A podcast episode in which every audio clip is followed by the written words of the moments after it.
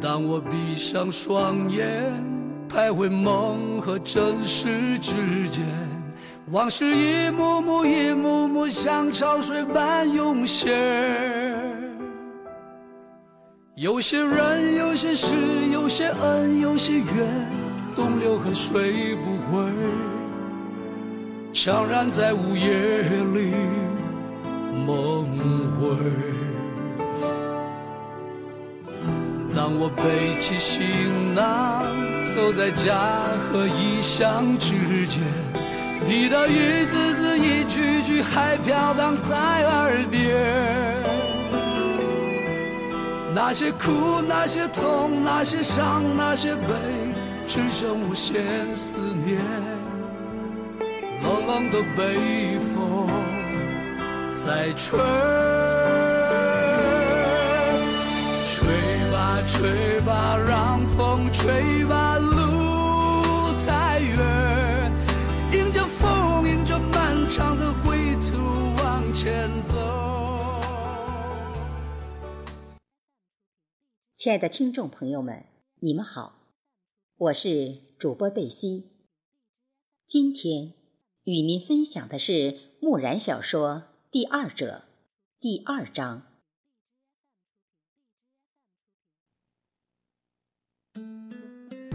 当我闭上双眼，徘徊梦和真实之间，往事一幕幕、一幕幕像潮水般涌现。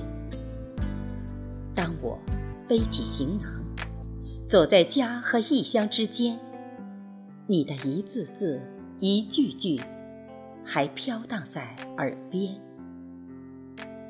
迎着风，迎着漫长的归途往前走。李小飞戴着黑色遮阳帽，背起一个背包，胸前挎一个装着贴身信用卡的胸包。再次转身看看生活了五年的城市，插入耳机，手机中播放着《路太远》，独自上路。他多么希望，路真的很远，他的生命。就有更长的时间。这是一个阳光灿烂的早晨，公园已经开始有人三三俩俩的起床晨练。这是五年来，厉小飞在这座城市第一次起得这样早。树上鸟儿叽叽喳喳，早点铺子里散发出热气，环卫工。认真的打扫每寸街道，路灯没有完全熄灭，金黄的树叶时不时落下，一切都这样和谐美丽。原来自己生活的城市这样生动活泼，李小飞从心中发出感慨。当他走到市郊附近，太阳已经露出山顶，车流稀疏起来。干枯的玉米地，玉米杆顽强地站在田野里，有种壮志未酬的悲壮。大概走出七公里左右，他从未走过如此长的路，身体开始冒汗。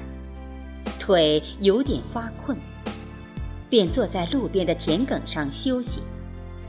顿时觉得自己真没用，走了这点路就觉力不从心。遥遥几千公里，如何坚持下去？他便悲哀起来。这时，一位白发苍苍的老人带着条大狗遛狗，狗比老人跑得要快。老人还有几十米远，狗已经扑到了厉小飞背后。狗因为好奇，就在厉小飞的背上嗅来嗅去。厉小飞想，干脆让狗咬死算了，还痛快点儿。他便闭起眼睛，等大狗咬他。可是狗没有咬他，却抬起后腿尿在他的背包上。李小飞大喝一声，狗猛然跑开。再看自己的背包，有碗口大一片狗尿。李小飞生气，人活背了，狗都欺负人。等李小飞生气的时候，白发大爷也快步到了小飞跟前。对不起，对不起，小伙子喽，我家那个畜生真是的。李小飞想说没事，却还是没说出口。亮着脸，准备起身的时候，背包挂在了田埂边的树枝上，李小飞一个趔趄。背包被狗尿湿的地方沾满了泥土，这下彻底是懵了，这怎么继续走？大爷急忙弯身扶起小飞，问候道：“孩子，没事吧？都怨我没看好自己的畜生，让你受委屈了，对不起，对不起。”大爷诚恳的道歉。让生着闷气的小飞也不好再发作。再看看背包上的狗尿加泥土，小飞低下了头。大爷也是热心肠，看到小飞因为自家狗弄得如此狼狈，就拉着小飞的手说：“孩子，你不会是离家出走了吧？走。”先上大爷家去，等洗干净了背包，咱爷俩再好好聊聊。小飞说：“算了吧，我自己处理。”那怎么行？毕竟是我家畜生犯的错。走，我家就我一个孤老头子，怕啥？走了。大爷不由分说，拉起厉小飞的手。便把他牵小孩子一样带到了一座四合院。这所四合院是典型的市郊建筑风格，低矮的平顶房屋，红色的砖墙，门前凌乱地放一些废旧品，横七竖八放着几辆人力三轮车。厉小飞随大爷进到院子，一看。便住着好几户人，有几家人正在做饭，饭的香气从屋内飘出来，勾起了小飞的食欲。正北边最大的屋子是大爷的住房，大爷带他进去，要替他拿下背包，小飞连忙说自己来，将背包放在地上。这时。小飞看到盘卧在风扇下那只肇事恶狗，他也像知道自己做错事一样，不敢正眼看小飞，假装睡着的样子。小飞想：你这个畜生，不是你，我早都继续走出几公里了。大爷让小飞拿出包里的东西。然后，将包丢进洗衣机。不一会儿，就洗干净了背包，放在窗外的窗沿上晾晒。小飞也没有办法继续走，正坐在那里发愁。大爷笑说：“孩子，饿了吧？我给咱爷俩做饭，很快的。”小飞没有拒绝，反正。也走不了。大爷一边在隔壁厨房内做饭，一边陪着小飞聊天。因为厨房和卧室的墙壁上有一个窗户，所以他们的聊天就不会受到影响。李小飞从大爷口中得知，这个院子总共十四间房屋。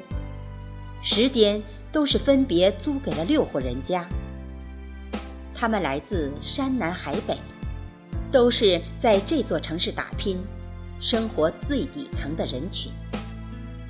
有夜市里卖炒田螺的，有早市上卖煎饼的，有银匠、粉刷匠、石匠，还有一个利用大爷门前空地收废旧品的。只有一个女人，是带着孩子来城里读书，专职给孩子做饭，老公在外打工养家。大爷有两个儿子，大儿子在外搞运输，遭遇车祸，十年前就去世；二儿子在浙江做生意，大爷的老伴儿也两年前去世。大爷。靠着自家的房租生活很富裕。二儿子每月按时汇来的抚养费，大爷都存了下来。大爷平时也没什么爱好，就是每天遛遛狗，和邻居家几个老头子打打扑克、聊聊天。七十多岁的大爷身体还算硬朗，自己做饭。自己洗衣服，生活完全能够自理。孩子，你跟家人赌气呢，一个人出门。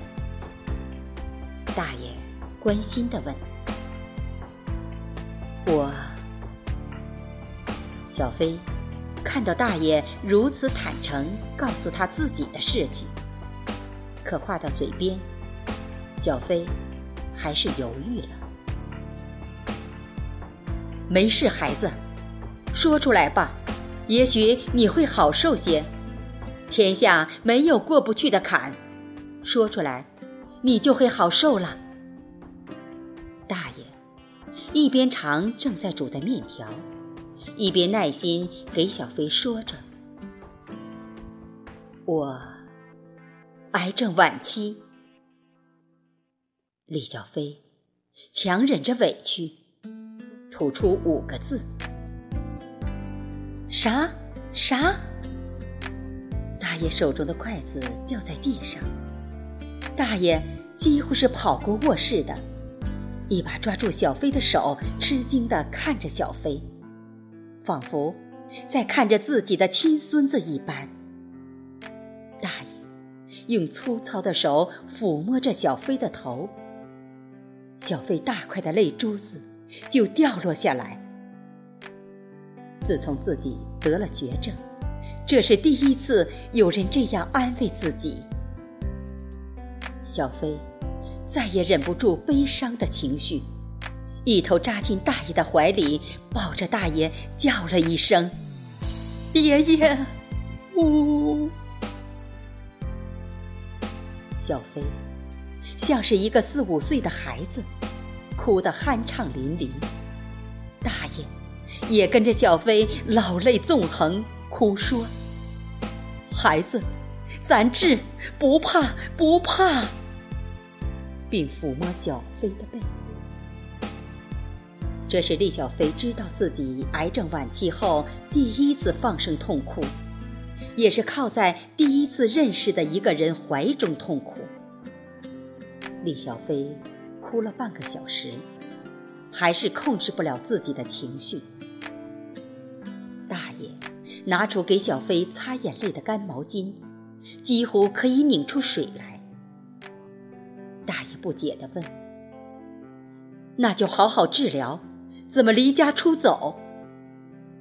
李小飞说：“爷爷，我有自己的打算，等我慢慢说给你。”李小飞稳定一下自己的情绪，哽咽着坐在床头，就像对自己的亲人一样，娓娓道出缘由。